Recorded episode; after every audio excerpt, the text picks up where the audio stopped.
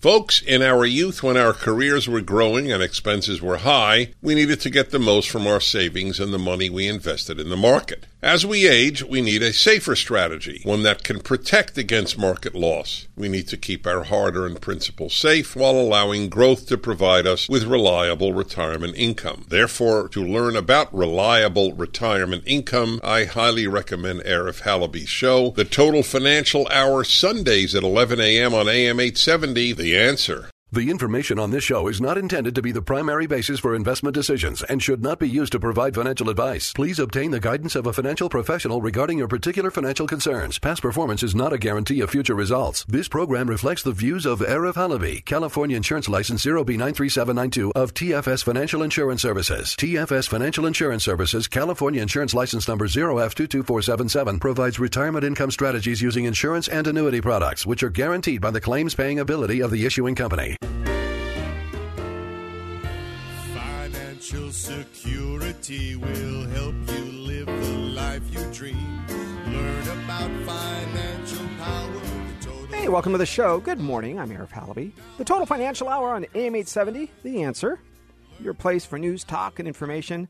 Total Financial Solutions and TFS Financial Insurance Services brings you this program. Look, we're happy to do that because part of the process of, uh, I hope, spending a little bit of your Sunday with me is to learn right? It's to figure out a little bit about what's going on in the financial world, uh, but more importantly, how it impacts you.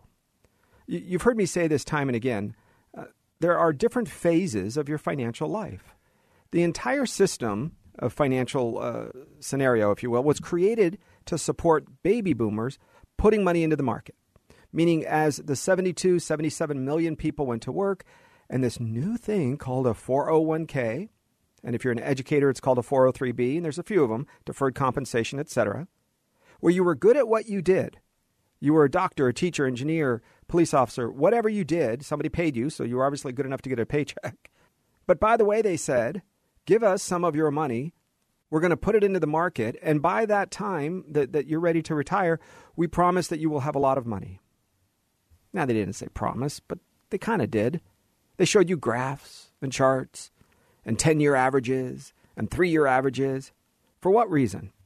Just to show you that that is probably where you're going to be. Now, they didn't do it with a wink and a nod, but they kind of did. Enough for you, the impact at least was the same, enough for you to look around and go, well, look, if, I, if I'm putting money into the market, did anybody ever teach you which funds to be in? Did any ever anybody ever say you should go into the large cap or small cap or big or small or little uh, dividend? Nobody ever said that. Why? because most of the time it was a guess.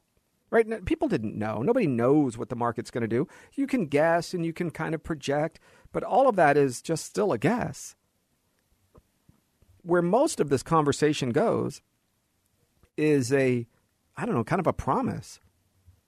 Go to work every day. Just take this out of your paycheck. You're never going to see it. They're going to give you some tax breaks today. And then when you retire, surprise, here's a big chunk of money. And if you were at the beginning of that baby boom curve, you probably did really well. Right? You had millions of dollars saved. You still didn't know how it got to be millions.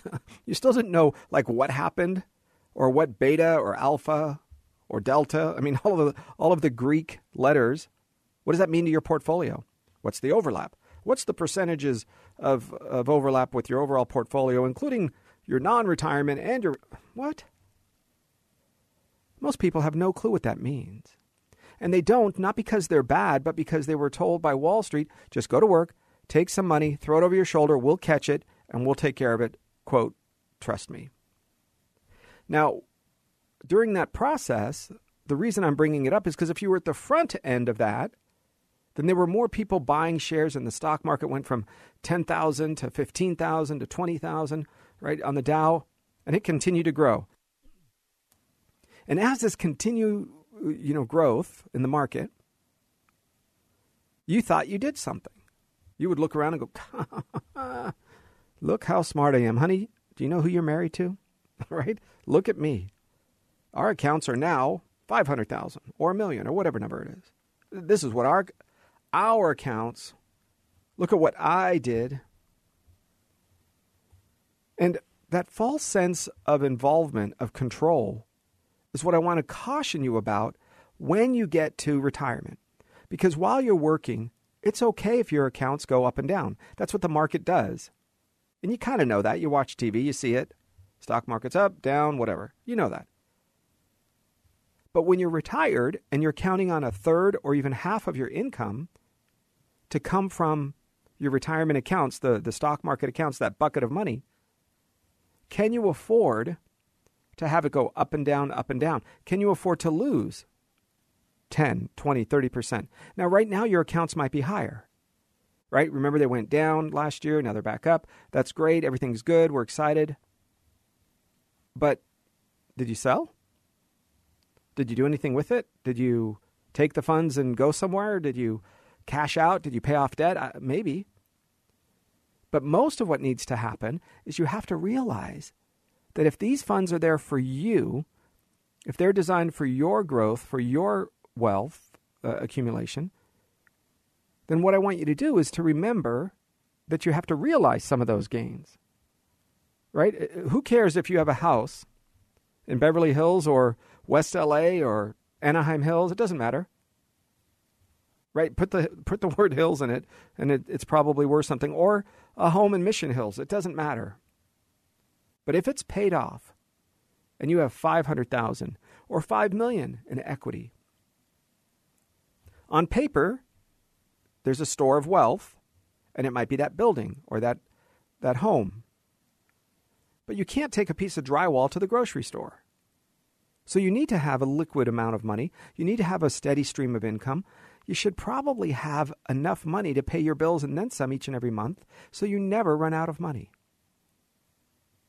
Because the way it works is there's interest that's put in your account when the market's up with us, and if the market's down, then you don't lose anything. But it isn't paid monthly. In some cases, it is. Most of it is paid, though, annually. And so, if your money is in the stock market, it's every day. It's up, it's down, it's up, it's down. Did you pull any money out? Did you need to go to the grocery store? What if, when you needed the money most, the market is down? Now you're forced to sell whatever shares you have, whatever units, at a loss because you have to. You need the cash. You don't take shares to the grocery store. Who cares if you have 50 shares of something?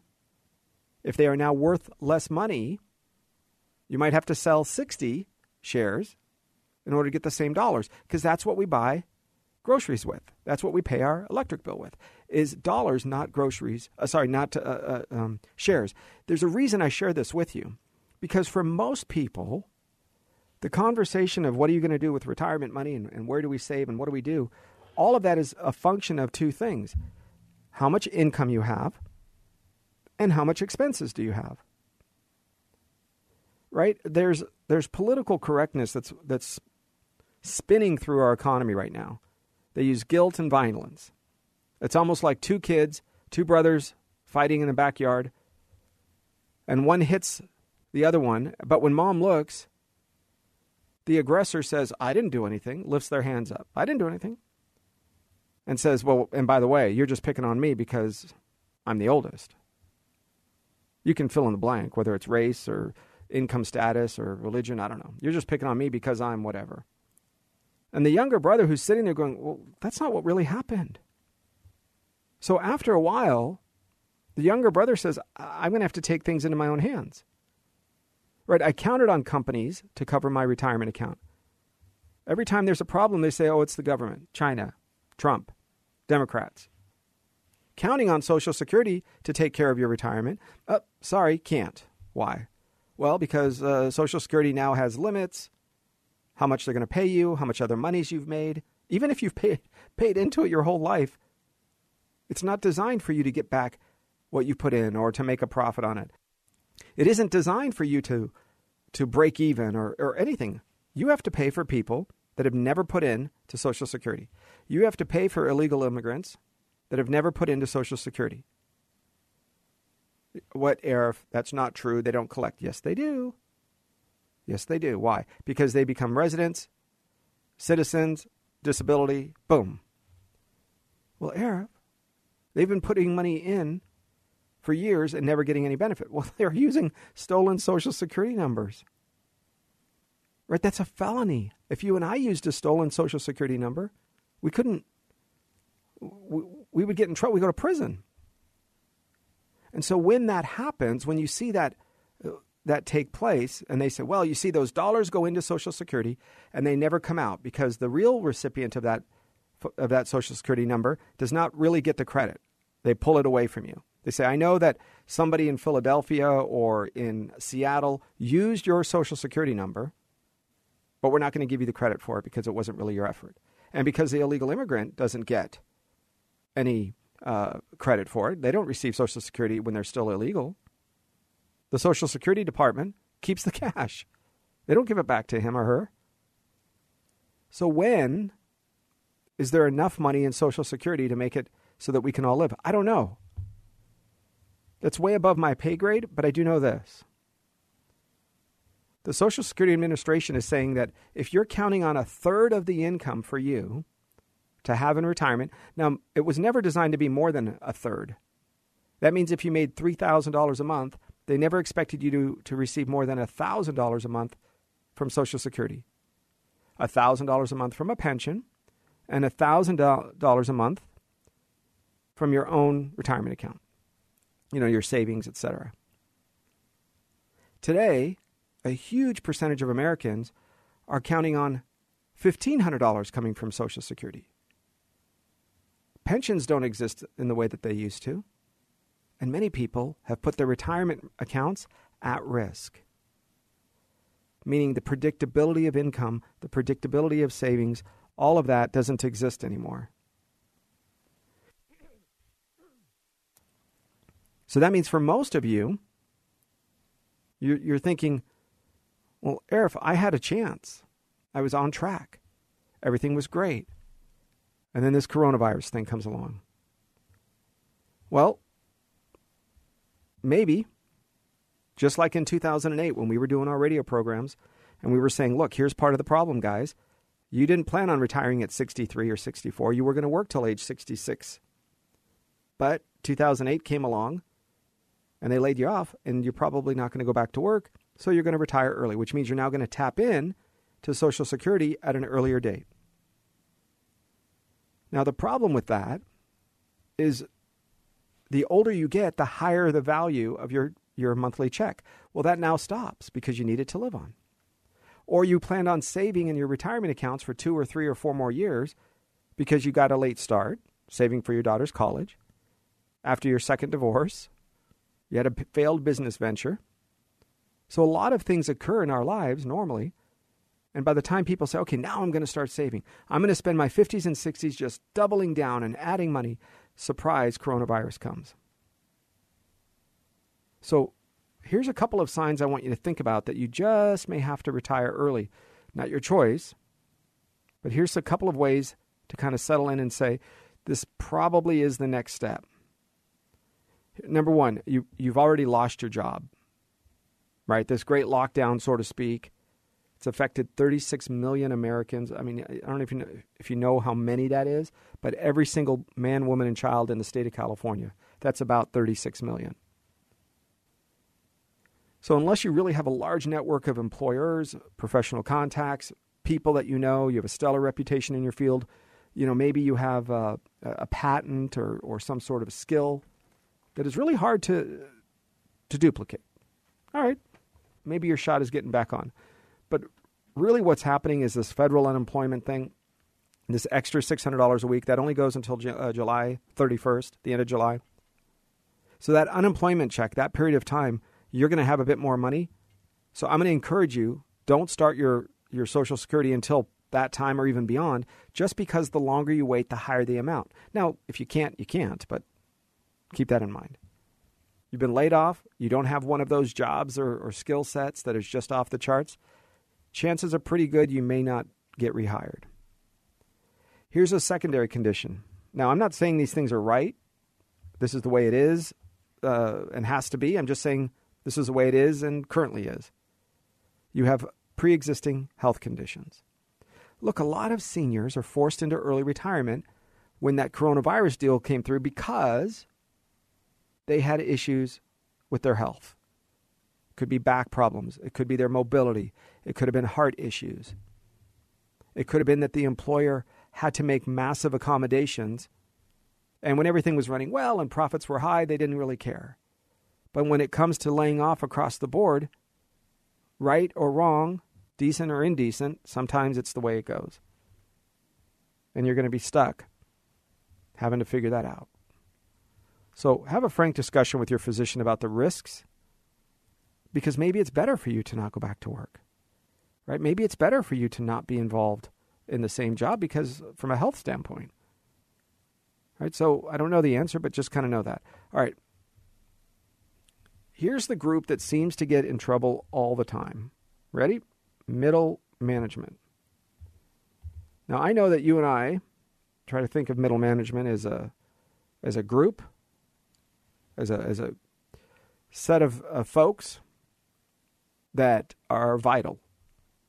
And in some professions they are. They are the liaison, they are the, the institutional knowledge. It was kind of a place to put you to reward you for longevity and loyalty. It was let's move them to a senior blah blah blah. All right? Let's move them to a district manager regional supervisor, whatever it is. Okay? The reason that they're going to have a tough time going finding work again is because the pay that they are paid is often more than they are worth. All right. Don't throw things at the radio. Don't call me a name. And don't turn the channel just yet. Seek to listen and understand. When I say more than they are worth, I don't decide that. But mid level management has to produce, no different than upper level management or, or work line people, frontline people. But mid level management, when I say more than uh, they're paid more than they're worth, it's simple. The market decides that. Right? If you're if you were being paid 65,000 a year and then now you go to mid-level management and it's 95,000, can you walk into any other company tomorrow with your experience, your reputation, your knowledge, and walk in and say, Hi, I want 95000 a year. If the answer is no, then your company was paying you too much. Now, I'm not saying they should or shouldn't. I'm saying the market has decided that you were probably overpaid. Doesn't mean you're bad. But if somebody doesn't tell you the truth and, and get you look in the mirror and stop you being a, a victim, right? Everybody's a victim for something. It seems like we're in the culture of victim right? Everybody has to be a victim. Uh, it's like the male white Christian who's a good looking guy, uh, who, who is a certain age, right? Maybe a little bit of gray hair and they're above age 50. I don't know. You are the perfect individual. Everybody else has been a victim of something. And when you add numbers to that financially, you know, go back to what Martin Luther King said was it the content of my character or the color of my skin? I can't remember that part. Is it judge me for what I do and who I am? Not what my nationality is or my background or my religion, right? I, I don't know. You don't have to agree with every single thing that every single person ever, ever said. But I can tell you that Martin Luther King was pretty darn smart about that. I wonder where he got that from. Maybe just through prayer and divine intervention. But I don't think he's been more, that, that any person has been more right about anything in 100 years. And yet we have people today who think because they sat in the chair at a corporation for 22 years, for 47 years, that they deserve more pay. Look, I, you can be mad at me, guys, but it doesn't mean that that's going to solve anything. Right? If you've been in that same chair for a period of time and you're able to do the job quicker or make more widgets in the same hour because your experience has brought you there. But eventually the position is capped out. In other words, it's the most amount of money that that job gets paid. You see, it's not the person that decides how much they get paid, it's the job. You can have Warren Buffett be a secretary at a nail salon. It doesn't mean it's worth a billion dollars a year. It means it's, you know, minimum wage job or a little above. You know, you can have Bill Gates work the front desk at a Radio Shack.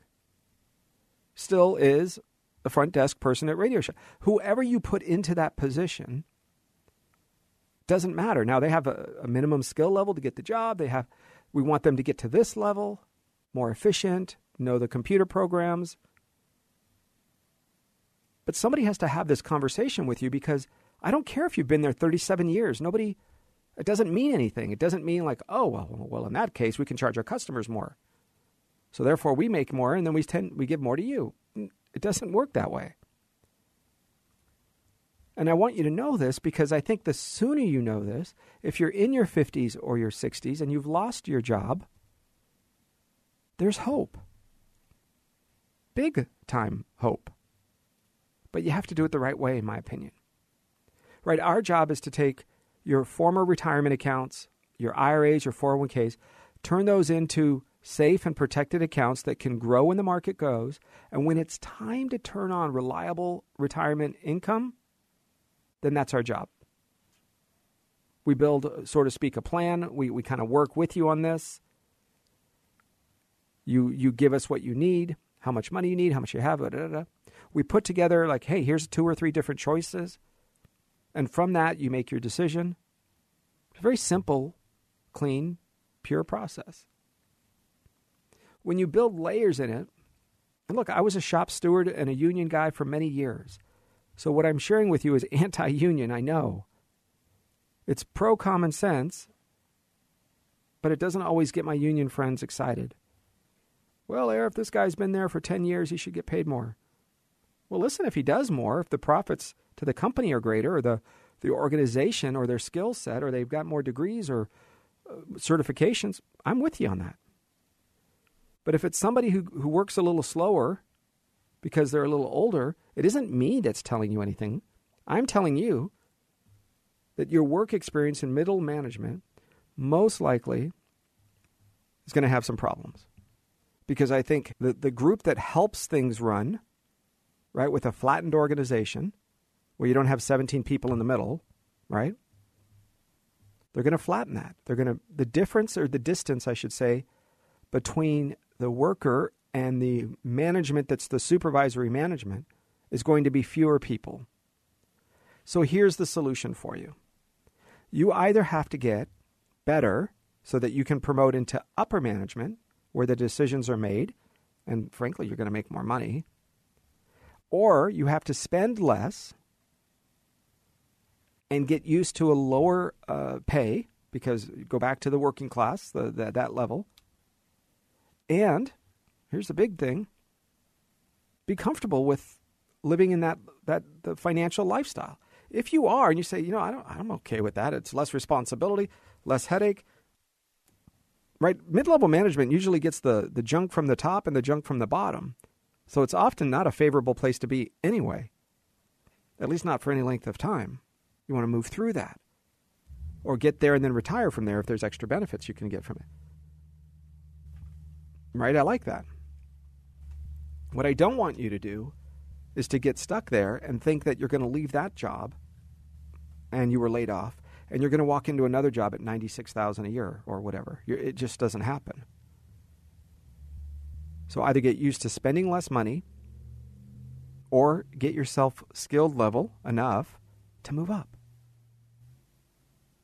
And part of what I think is important today, I want you to consider what if I open my own business? What if I go back to school and I learn accounting, basic accounting principles? What if I take what I'm pretty good at as far as a hobby or even a small business on the side and I develop that and I make more out of it? What if I can turn something like that into a business? Selling on Amazon, small shops, right? In, in farmers markets. There's all sorts of places and things that you can do to give you, in my opinion, the next part of your life. You may have to trim your lifestyle a little bit. You may have to estimate your retirement income a little lower. And maybe that means you don't turn on Social Security at age 62 because your pension or your IRA contributions, your 401k, 401k contributions have stopped. So we just need to buy ourselves a couple, two or three or four years and let Social Security income increase before the time comes for you to turn it on. So there are lots of solutions. 888 retire. That's I'm going to give you the phone number again, 888 997 3847. 888 retire. And maybe we can help. Look, if you have a retirement account that you've started with an old company, we might be able to help you with that. All right, we're up against the break. Stay with me. We're going to continue some solutions kind of during this challenging time. I mean, wouldn't you agree it's a bit yucky? We have some solutions for you.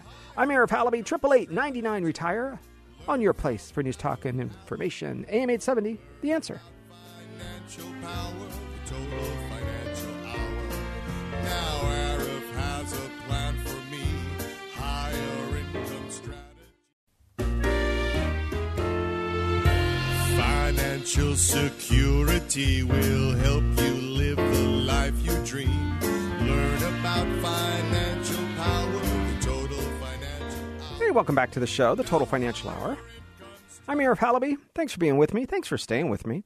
888 99 Retire. That's 888 997 3847. And our phone works all week long, so it's not just on the weekend, but all week long, so you have a chance to call the office. It's toll free, so wherever you're listening to us, you can call in. Uh, it makes you feel a bit more comfortable. Uh, we can meet on in person, on the phone. We can do a video conference. There's all sorts of things that might be able to kind of put your mind at ease. Maybe we can help, especially if you have an old retirement account from a previous job that you might say, "Gosh, I, it's it's too early to take it, or I don't need it right now, but I am going to need it in five years, or ten years, or twenty years, or maybe." As what happened recently this last week, somebody said, Listen, Arif, I don't think I'm ever going to need this money. I have so many other sources of income that really this is just designed for my beneficiaries, right? They're, they're like, Listen, I will eventually need this money if all heck breaks loose. But if not, this is going to go with my beneficiaries. We've had uh, two clients pass in the last week. Kind of sad, you know? It doesn't always happen that way. We had a couple earlier this year, January, February. I think four actually, January, February, and then now two in the last less than a week. So it's kind of sad. I mean, right? It, it can happen. Nobody knew. I mean, I guess one of them was a, a bit sick, but you still think you're going to beat it, or you still think there's going to be, you know, a future or something around the corner. But overall, most people are not surprised that they're going to live, uh, you know, 20 years according to the statistics right? Most people think, "Oh well, it doesn't matter. I'm I'm going to plan on, you know, working forever." Or they say, "It doesn't matter. Uh, I don't plan on ever retiring." And then coronavirus hits, right? And then there's a layoff, and then there's a recession. It's nice that you don't plan on anything happening, whether it's dying or retiring or losing your job, but it it's mildly interesting, right? What is the the story you want to make God laugh? Tell him your plans. right? We, we we think that we have a whole calendar every time somebody passes away, just about. I promise you, you can go into their date book. You can go in their online calendar or their little, you know, Franklin Covey day planner thing. And you can see that they had something scheduled tomorrow, next week, six months a lot of people had plans. Now, when they pass away, I pray that they had life insurance if they needed it for their families. Because the proper use of life insurance has to meet the proper role. In other words, there's different types of plans out there. There's term, there's cash value.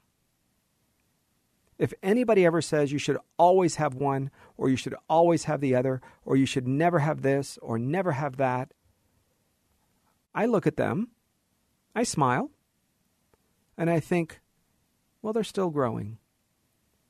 Kind of like when, when uh, you know, little niece or nephew Susie or Jimmy come up to you and they have a couple they say, we never do that. You go, oh, that's cute. Oh, that's cute. So, regardless of the amount of years that a financial professional has, if they ever say never this or always that, I just kind of smile and say, oh, how cute. And of course, I'm being a little bit sarcastic because the point is there's got to be a lot of questions. When do you need it? What's the purpose of the life insurance? What is the value that you're trying to achieve? What is the place for that account? No problem. You tell me the purpose and then you'll have choices.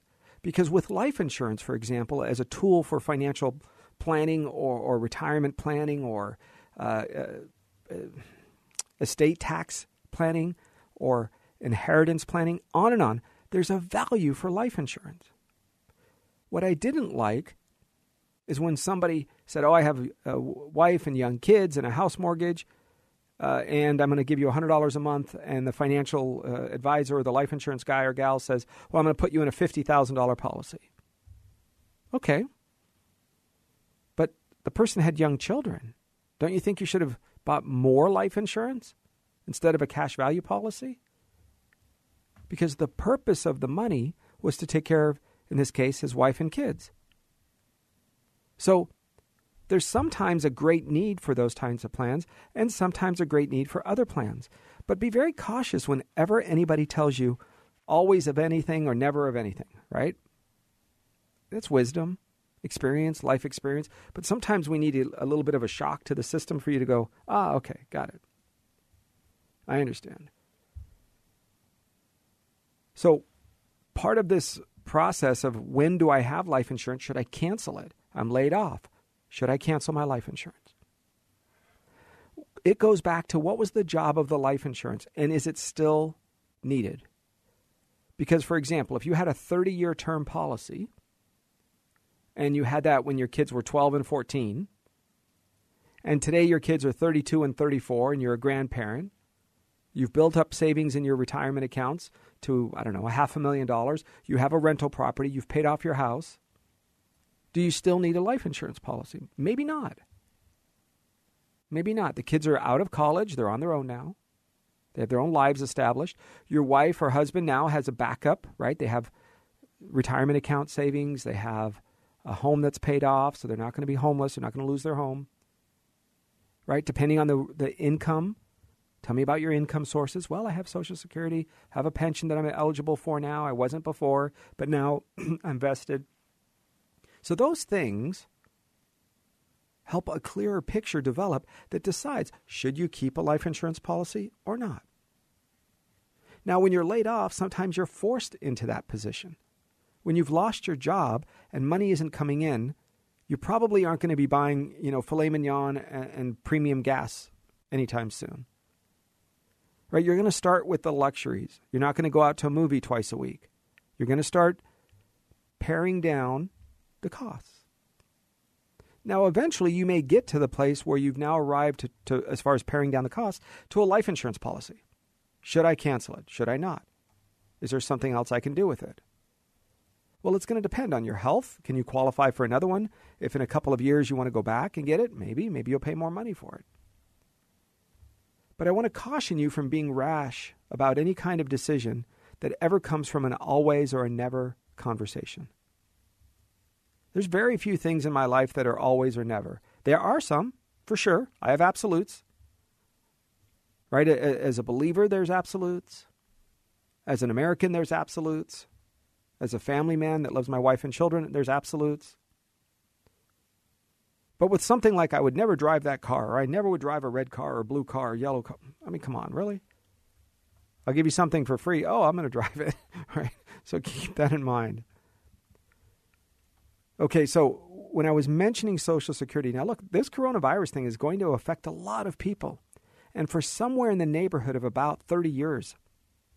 So if you're in your 20s, late 20s, early 30s, and plan on retiring, Social Security has a 35 year run rate, meaning they take 35 years of your income, and there's an average that's done in a formula that they put together, but they count for 35 years. That's why if you retire at 60, but you don't take Social Security, let's say, till 70, those 10 years are going to register as a zero.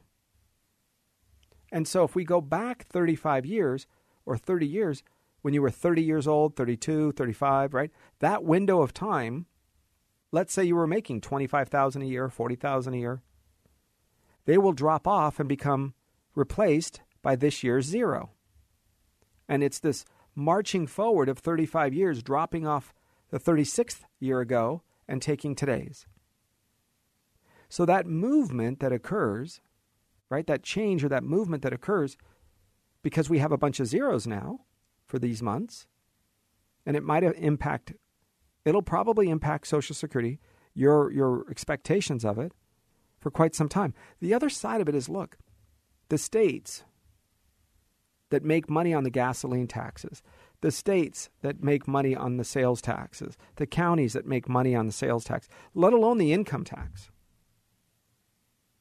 I, I don't know what's going to happen. I can expect, just so you're clear, California, California to have serious, beyond serious financial problems in the next six months. I, I don't know. We've had them for quite some time.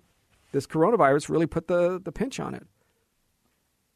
Right? You can look it up. In February, in, in February of 2020, the state of California, the Democrat politicians, oh, don't listen to President Trump. He's a xenophobic, uh, racist, whatever. Stopping flights from Wuhan, that's that's wrong. Go out, go to, to the Chinese New Year, go to the uh, Times Square, all the stuff that you were to do in New York. All the Democrat leaders were saying, go, go, go. February 24th, 25th, the U.S.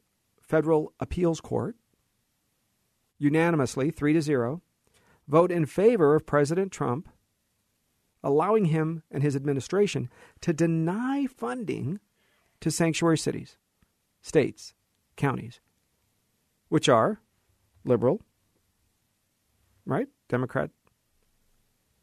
And so, surprise, surprise, four or five or six business days later, those same states that would have lost funding to Sanctuary City, the rule, start declaring healthcare state of emergencies.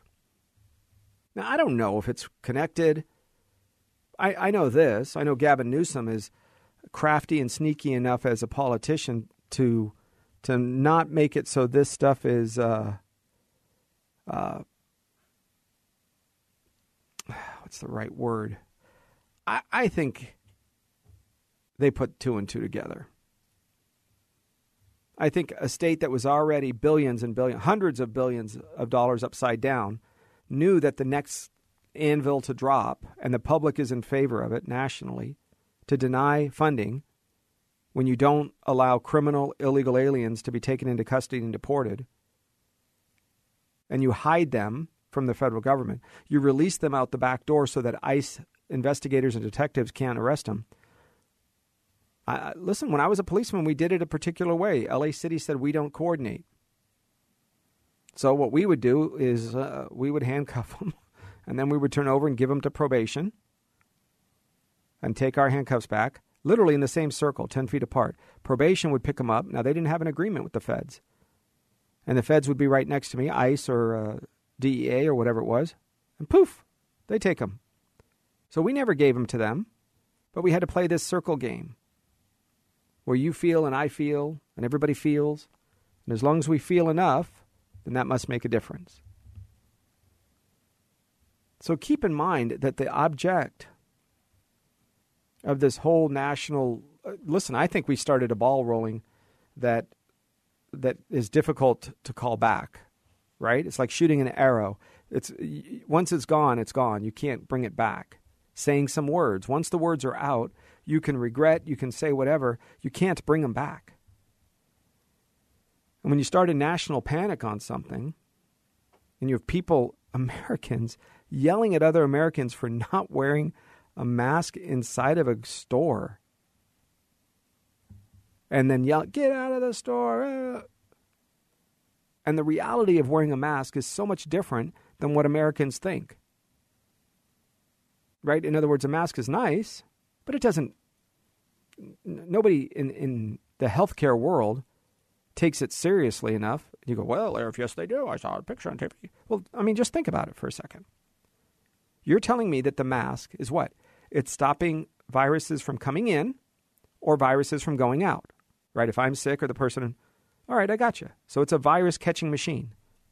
Then why do you throw it in the regular trash cans? Why do you set it on the on the passenger seat in your car or put it in your purse? You've now contaminated your entire purse with virus. In the healthcare world in labs, they would destroy everything. Your purse would go into a, a red bag and it would be ziplocked and you would be sprayed down. right? Or at very least, they would they would spray the daylights out of you, like in those, uh, you know, uh, negative pressure rooms with antiviral whatever. These people in spacesuits, except you're walking around put, with a mask on your shoulder. You put it down because you can't breathe out of your nose. We all understand. So just cover your mouth. Uh, what? You know, you can go back a couple of months. I did a great show on symbolism over substance. And we went over the straws, how that's a worthless cause. Because plastic straws, you have to use two or three times of the paper straws, which means to ship it, because it's a volume thing, right? The same container can only hold, let's say, 50 straws, plastic or, or, or uh, paper. But if I use two or three times the amount, now the truck has to come two or three times which means more gas, which means more labor, which means more CO2 emissions. So I thought it was about saving the environment. And plastic bags and, and on and on. My favorite, which is interesting now, is if they listen to my show, and I think they should. I think they can get some wisdom. It was pretty amazing. It was simple. I said, look, this same bag that sits with organic material in the back of your the trunk of your car at 105 degree weather, and it's fermenting and it has bacteria growing. And then I take that and I set that on the counter at the grocery store and I carry them and I put them in the grocery cart. And I never wash those bags. And there's uh, beef juice, right? And chicken juice that leaks all over the place. And oh, don't worry. And then it just ferments. And what do they now ban you from bringing to the grocery stores? Oh, surprise. They listen to Arif. I thought the world was going to come to an end if we use plastic bags. That's what you told me. Huh. Maybe I'm wrong. Or my favorite, which is the gas stations. That's where it first came to be. Right, these gas station air dryers, right, for your hands. You go in, you wash your hands for 27 seconds, right? You sing Mary Had a Little Lamb 14 times, you wash, you scrub, scrub, scrub, scrub.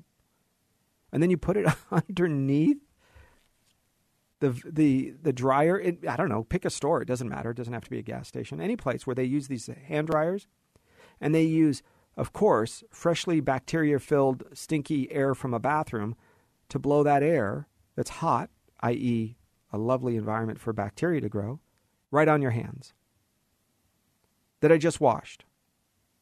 And then you turn around and you say, well, yeah, but air, you know, there's filters. Okay, listen. I've never seen an 18 year old clean the bathroom the proper way, even when they sign that little thing on the back of the door. There's still trash everywhere. They can't even dump a trash can. You're telling me that they're supposed to change a filter? They're, they're not going to change a filter, right? They leave half the restaurant dirty half the time, not because they're they're dumb or bad, but that's just listen. They're busy. They they don't care. It's not a thing. It's not in front of them. They're not told to do it. Whatever the reason. And so when I went over the symbolism over substance, man, did we get feedback from you guys. And I appreciate that. You all had different stories, you had different areas. Uh, I mean, it was kind of cute because our phone rang uh, for three days after the show. It was, it was interesting. And I appreciate it and the extra little stories that people were telling us about. Right? Everything from wearing your seatbelt to, to wearing helmets right? My friends that ride Harleys, they say, Arif, you know, when you have a helmet, the deal of a motorcycle is you're supposed to hear the people around you. You're supposed to be able to, to be aware when you have a helmet and it's blocking your hearing. How are you supposed to hear, from a safety standpoint, the cars around you or what's happening next to you? Right? You don't drive a car with a helmet. I'm not saying you should or shouldn't wear a helmet. What I'm saying is let's think about these things. Is this a symbolism, i.e., those masks? Or is it substance making a difference? About three years ago, my wife and I were sitting at a restaurant, nice restaurant, kind of an upscale uh, fast food place, right? Tacos and, and that kind of thing. But uh, it was a fresh place. I won't get into the whole name of it, but you get the idea. Upscale. Like 10 bucks for a burrito three years ago, so that was a lot of money. And we sit down, and a lady sits down next to us after they ordered we're waiting for our food. We're sitting there drinking our drink, and she has her drink, and she's drinking her soda, no problem. She sets it down, and with nobody said a word at her table, she reaches in her purse and brings out this little hand sanitizer, and she squirts it on every single person's hand, you know, the husband and the kid, and they wash wash it in and out, up and down. And she picks up the exact same soda that she touched four seconds earlier without the hand sanitizer. And she's touching the table, and she moves her purse, and she scoots her chair in. I'm like, well, wait a second. Didn't you? You were supposed to be going into surgery a minute ago. I, I saw it. You had your hands all up, and and we both looked at each other and we said, "That's it. This stuff is irrelevant. As long as you feel like you're making a difference, then you can sleep well." So I want to push you because in retirement, a lot of these silly symbolism over substance things will cost you money. When the state of California builds this high speed rail, who do you think is going to pay for it? It's not the 27 year old who sleeps on his mom's couch. Right? It's not the 32 year old who hasn't had a steady job uh, their whole life and 75,000 in student loan debt. And they work under the table if they work at all. They don't have any money. So who's going to pay for all this stuff? You, the retiree, or the upper middle income 40, 50, 60 year old working person who has work ha- uh, habits, uh, ethics, discipline. You're the one that has to pay for all this stuff. It isn't the younger generation. Those folks are busy surfing or hanging out or playing video games. Okay, now you're smart enough to know I'm generalizing, but you also know that I'm not too far from the truth.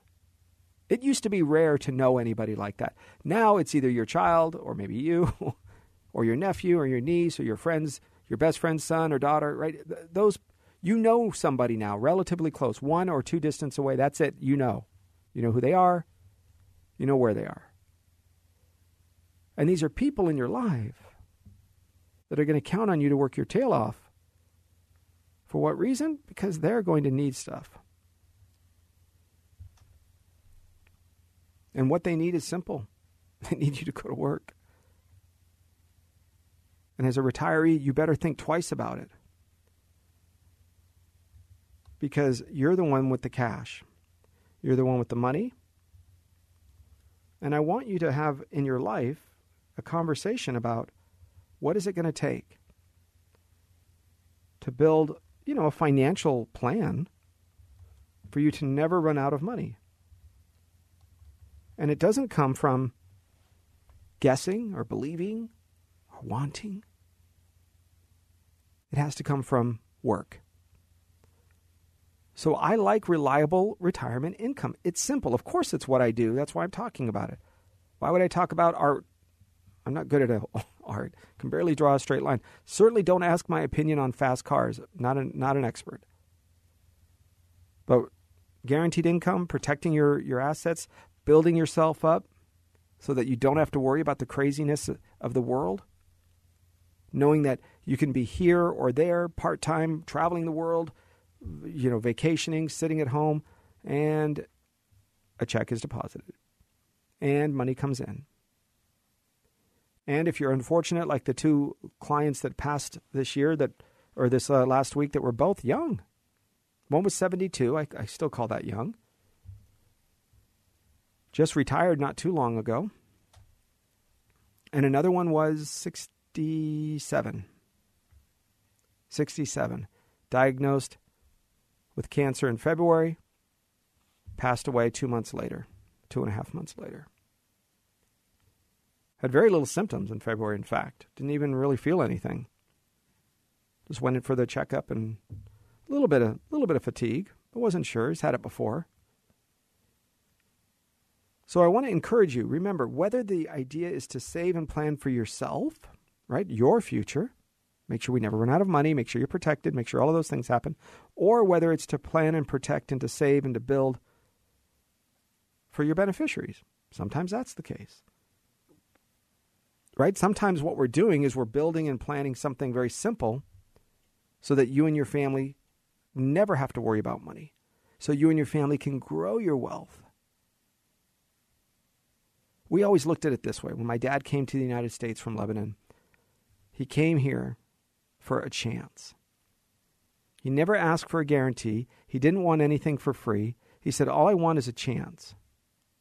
And if I can have an opportunity or a chance to succeed, then that's all I want from this country. Now, I thought that was pretty crazy because back then, you know, you're not sure what life is going to bring you when you're a teenager. But I do know this you have a chance. This country is still here, it's still very strong. When we get leaders with courage, we do very well as a nation. Stay with me every week at this time. Give me a call, guys. 888 Retire. 888 Retire. You have a wonderful week. Talk to you soon.